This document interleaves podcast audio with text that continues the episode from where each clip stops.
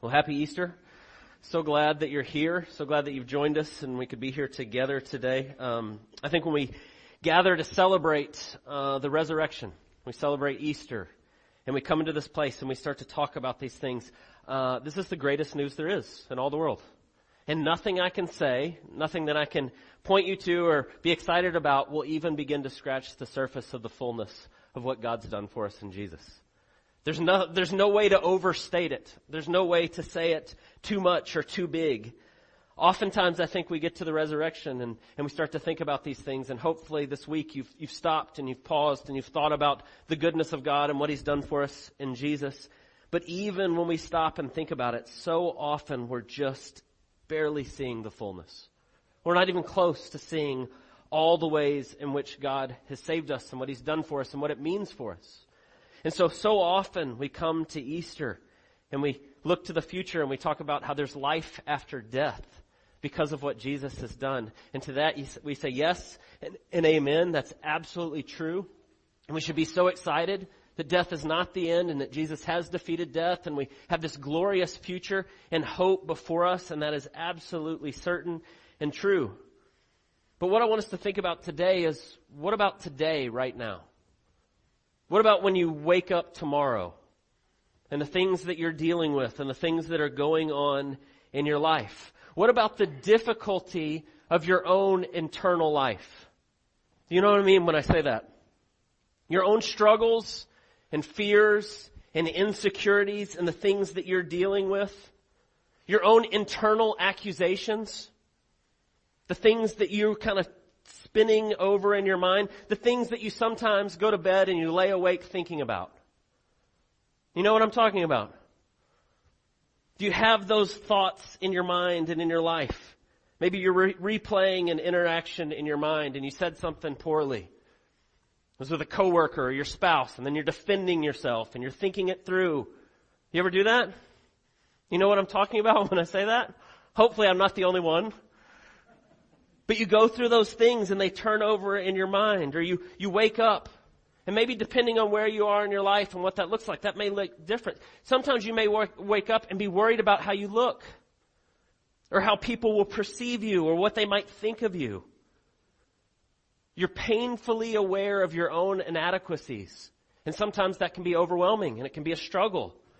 And those thoughts keep coming to mind and they're there in front of you. Or maybe it's something in your life that you've really blown it and you've known you've blown it. And you replay it and you wish you could change it.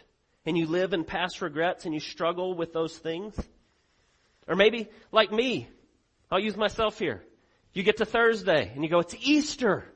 Easter week. This is the best week and so excited. And you look at your sermon and you go, I don't know that this is very good. I want this to be the best sermon ever and I'm not sure that I can do it. I'm not sure that it will be the best sermon ever. And I wish I was smarter. And I wish I could tell it better. And those thoughts come flooding into your mind and you start to feel those things. And so if research tells us, right, we all deal with this. Every single one of us at different times in our life. We're dealing with these thoughts and these feelings and these things that come crashing in. Oftentimes we turn to comparisons. We start to compare ourselves with other people. Oftentimes we look to fill these insecurities in relationships, right? Finding the one. If I just find the one, then everything will be okay. Oftentimes we look to vocational success, right? We try to fill it in that way, or maybe that even makes it worse because we're not where we thought we should be and what we're doing. And all these things swirl around in our minds. And so the question maybe you're wondering is, well, what does that have to do with Easter? Right? We're celebrating the resurrection and who Jesus is and what he's done. And it's this wonderful joy that comes with that. So what does all that have to do with Easter? And I would say to you, it has everything to do with Easter.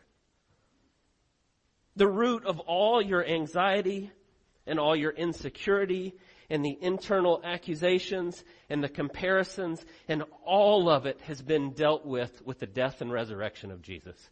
Everyone. And I want us to think about the glorious good news of what Jesus has done for us and how he has dealt with the root of all those things today.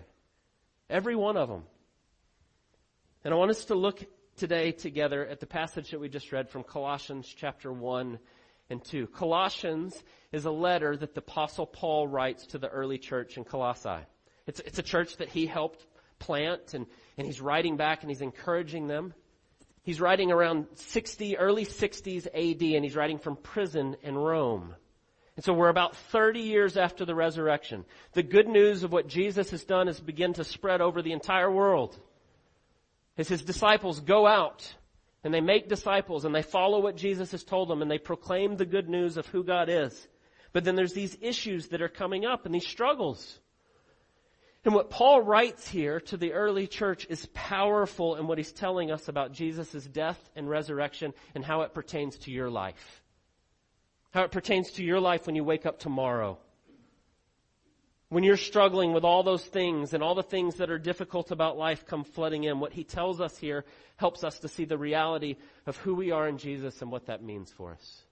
And so the way I want us to look at this text together is first just simply I want us to consider the root of the problem of our insecurities and our comparisons and our struggles and our fears and our anxieties. What is the root down at the bottom of all of those things?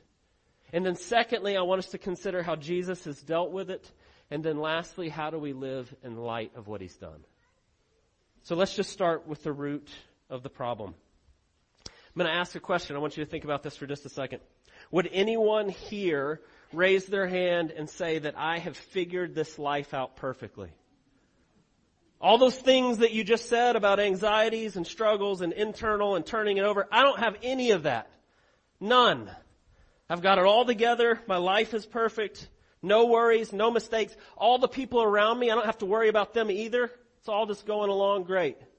Would anybody say, yes, that is me, I got it? I didn't think so. I've asked this question before, I've never heard anyone go, yes, nailed it, got it figured out, got it whipped, I know all of it. And so I think it'd be safe to say, would it not?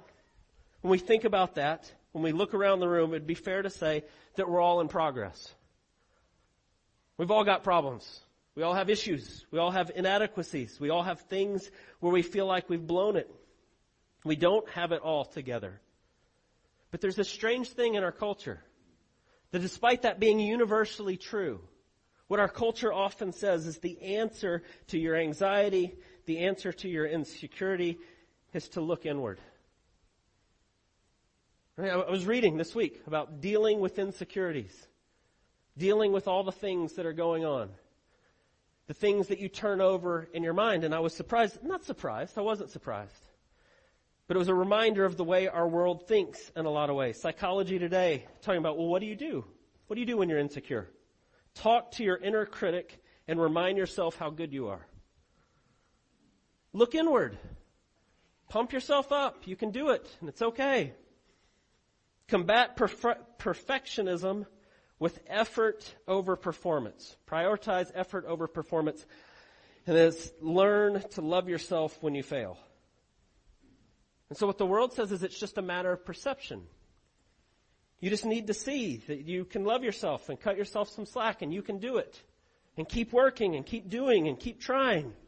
And that's the answer. Look inward. And I started to think about that. That's kind of strange, isn't it? Like we all know we're not perfect. We all know we don't have it together. We all have all these things that we're wrestling with, but the answer is to look inward. It reminds me of being in a class in college.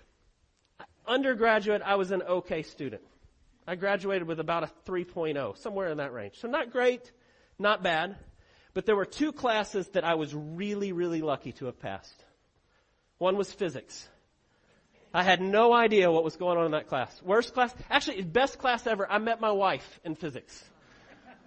And so as bad as the class was, it turned out okay. But the class itself was terrible. I had no idea what was going on. And it was by the grace of God and the kindness of a Russian teaching assistant that I passed that class. And I remember this. I remember vividly going and taking a quiz and going up to the TA to turn it in and I handed it to him. And he looked at it and he kind of smiled and he said, you may want to work on that a little longer. and he handed it back to me. And I looked at it and I looked at him and I said, it doesn't really matter how much longer I stare at this. This is what I got. And I gave it back to him. And I had no clue. And, and I thought about that story this week because that's kind of what we're saying in our culture. Just look inward. Just go back and try some more. I'm not going to suddenly learn, figure this out by sitting there by myself. But that's often what our culture says. In the midst of our sinfulness and our struggles and our insecurity, the answer is look inward? I don't think it is. In fact, I think the Bible says the exact opposite. We don't just need the power of positive thinking. We don't just need better self-esteem. We don't just need to pull ourselves up by our bootstraps. That's like me sitting there staring at that physics exam. It's not going to get any better. I'm not suddenly going to know. So what does the Bible tell us? What does Paul say here? As he applies the resurrection to us in Colossians chapter 1 and chapter 2. And so look at it with me, if you would. I'm going to pick up in chapter 1 and verse 19. Verse 15 through 20, most scholars believe that this is a hymn or a creed that the early church sang together about who Jesus is and the fullness of his deity. That was one of the problems in the early church they were struggling with. Is Jesus fully God and fully man? And Paul's writing to say yes, absolutely. And so it's right in the middle of this. Look at what it says in verse 19. For in him, talking about Jesus, all the fullness of God was pleased to dwell. That is, Jesus is fully God. He's fully man and he's fully God. Verse 20. And through him to reconcile to himself all things, whether on earth or in heaven, making peace by the blood of his cross. And you, who once were alienated and hostile in mind, doing evil deeds, he is now reconciled in his body of flesh by his death, in order to present you holy and blameless and above reproach before him, if you indeed continue in the faith, stable and steadfast, not shifting from the hope of the gospel that you have heard. But then look at chapter 2 and what he says in verses 13, 14, and 15. He says, And you are dead in your trespasses and the uncircumcision of your flesh God made alive together with him, having forgiven us all our trespasses, by canceling the record of debt that stood against us and its legal demands, this he set aside, nailing it to the cross. He disarmed the rulers and the authorities and he put them to open shame by triumphing over them. And so I want us just to think about what it is he's saying there. What he says here that gets to the root of why we struggle why we're wrestling with trying to prove ourselves, why we have that inner defense attorney that's trying to plead our case. And he tells you right here, notice in verse 21, that you were once alienated and hostile in mind doing evil deeds. Or in verse 13, in verse 14 of chapter 2, you were dead in your trespasses and the uncircumcision of your flesh God made alive together with him, having forgiven us all our trespasses by canceling the record of debt that stood against us with its legal demands. What is he talking about? Alienated from who? And what is the debt that stands against us? And the answer is, if you follow through his logic and what he's saying here, we're alienated from God because of our sin. The record of debt that stands against us is our sin before a holy, perfect, righteous God. We've been alienated from Him. We've been alienated from one another as well because of our sin, but more importantly, we've been alienated from God. And I want you to think about that for just a second with me. God has created you to be in a loving relationship, perfectly harmonious, loving relationship with Him. I love the way Paul Tripp says it. He says, God carefully constructed you to love. I love the way he says that. Carefully constructed you. He carefully constructed you to love, to live in a deeply loving, heart controlling, motivation producing, worship initiating, joy stimulating relationship with Him. Your capacity to love was created for Him. You are made by Him and through Him and for Him. But the tragedy is that we've turned our back on His love. That's what sin is ignoring God and the world He created, rebelling against Him. And in so doing, we've alienated ourselves from Him. We've misordered things in the way that they were made. And when we do that, it in turn leads to fear and insecurity and anxiety and ultimately death. both spiritual and then physical to follow. And the Bible tells us this over and over. Now, I want you to think about this. When it says alienated from God, that alienation is not that God doesn't care or he doesn't pursue. He does. That's why Jesus came. That's why when we've been walking through the Gospels and we see Jesus pointing to his death over and over again, all the other ways they wanted to get him, fit him into the mold of what they thought the Messiah would be, and he keeps turning all those things down and he's staring right at the cross always. Because of God's great pursuit as he's seeking to bring us back into that relationship.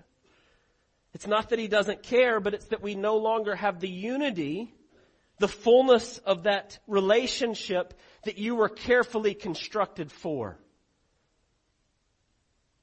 And as that happens, sin separates us from a holy God. We are alienated from Him. And we have this debt that stands over us that we cannot pay. That's what he says in chapter 2. You have this record of debt that stood against us with its legal demands. I want you to think about that for just a second. With its legal demands, the way he talks. God is perfectly holy in every way. That means he is perfectly righteous. That there is nothing evil, there's no sin, there is no bad, there's nothing in him that is that way. And so when we start to believe that we can somehow look inwardly and pull ourselves together and make ourselves acceptable before a holy God, it is not possible. That's why he says there's a record of debt that stands against you. That you're alienated. That you're hostile in mind. That you're doing evil deeds. All these things that he talks about who we are. That's what happens in our sin. Our foolish hearts become darkened, as it says in Romans chapter 1 and we worship the creation over the creator. And you know what that leads to? Comparisons and insecurity, seeking to validate yourself by what you do or your job or all those things that you wake up thinking about and wrestling with. Because you were never created to be the center of the world. You were never created for it to be all about you. You were carefully constructed by your Creator to know and to love Him. And the issue here is this. When we start to think about what is the root of the problem, what is the bottom of the problem? And sadly, what we do is we compound the problem by looking inwardly, by thinking we can do it. But that's not what it says here. That's not the good news of the gospel. That's not how Jesus deals with all of these things. So how does he deal with it? How does Easter answer this problem? How does what we celebrate in this week answer the problems of all of these things? Look again at verses 19 and 20. For in him all the fullness of God was pleased to dwell, and through him to reconcile to himself all things, whether on earth or in heaven, making peace by the blood of his cross. And so Jesus comes in the flesh, fully God and fully man, and he comes with the purpose to reconcile us to him. It's why when we've been going through the Gospels, we've been spending over a year going through the Gospels. And from the very beginning, Jesus is always looking ahead to the cross. Right? John 2, my hour has not yet come. That hour that he's talking about is laying his life down. It's all the way through. Because his mission has always come, always been to come and to reconcile us to him. Our deepest insecurities that we know that we don't measure up. That we know that we can never approach a holy God based on our performance, but Jesus comes to deal with that for us. Verse 21, he says, And you were once alienated and hostile in mind, doing evil, evil deeds. But he has now reconciled in his body of flesh by his death in order to present you holy and blameless and above reproach before him, if indeed you continue in faith, stable and steadfast, not shifting from the hope of the gospel that you heard. For verse 13, you were dead in your trespasses and uncircumcision of your flesh, and he made you alive together with him having forgiven all your trespasses by canceling the record of debt that stood against us and its legal demands, and then he set aside, set it aside, nailing it to the cross. So how does that work? Jesus comes and lives the life that we haven't lived. Right? We're carefully constructed for God's love. To love Him and to love others. Jesus comes and does that perfectly. He shows us exactly what that looks like. He does every bit of it the way God has designed us to live. Jesus does it perfectly. And then He chooses to take our mess for us. He chooses to take our sin. He chooses to take the record of debt that stands against you before a holy, righteous God. That's what we gathered together on Friday to think about. That as Jesus goes to the cross, and what happens as Jesus goes to the cross? He who knew no sin becomes sin for us so that we can become the righteousness of God in him. That's 2 Corinthians chapter 5. That's kind of our, our, our banner over what we said on Friday. He goes to the cross and he takes all your mistakes and all your mess and all your rebellion and all your sin and all those things that separate you from the one who carefully constructed you to know his love, to have this perfect unity with him. And he bears it on himself and he takes it in and then he bears the wrath of God for us. That's why Paul can say, the record of debt that stood against us with its legal demands, he set it aside and nailed it to the cross. He bore it for you. But I want you to think about how this works. So often people ask that question, Jesus died for my sins. I go, great, what does that mean? Not exactly sure. Why did he have to die? Because God is perfect in every way. Sin has to be dealt with or God is no longer God. He's no longer just. But the only way that our sin can be dealt with, the only way that God can pour out His perfect, righteous anger, His wrath, is by Jesus doing it for us. Fully God and fully man, and He takes our place and He bears it for us and He brings it to nothing and He nails it to the cross. It's the good news of the gospel. That all the mess that you have, that Jesus says, I will take it for you.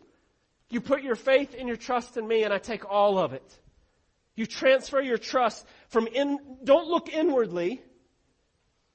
Look to Jesus and what He's done for you and He takes all of it. The glorious good news that He deals with all those things that keep you awake. All those things that you know that aren't perfect. All those things that you wrestle with. Jesus says, I'll take all of it. Every bit of it. But here's the amazing thing. That's not all. Oftentimes that's where we stop.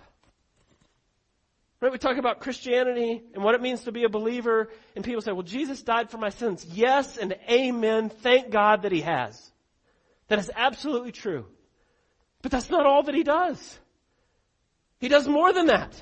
He not only takes all of our sin upon Himself and He brings it to nothing, and He dies for our sin and it's nailed to the cross, but the gospel is greater than that. And I want you to make sure you see this. Because if it's just Jesus wiped your slate clean, you put your faith in Him, He takes your sin, He gives you a clean slate, now go try your best. You're right back in the exact position. You're still insecure, you're still blowing it, you're still laying awake going, I don't have it all together, right? It's not just a clean slate. That's not all that He does. Look at what it says here in verse 22. He has now reconciled in his body of flesh by his death in order to present you holy and blameless and above reproach before him. He deals with all your sin and then he gives you by grace through faith the benefits of his perfect, sinless, glorious life. And you are united to him.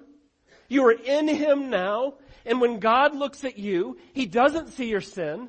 He doesn't see all your mess. He sees Jesus, perfect, holy, and blameless. Gone. All of it.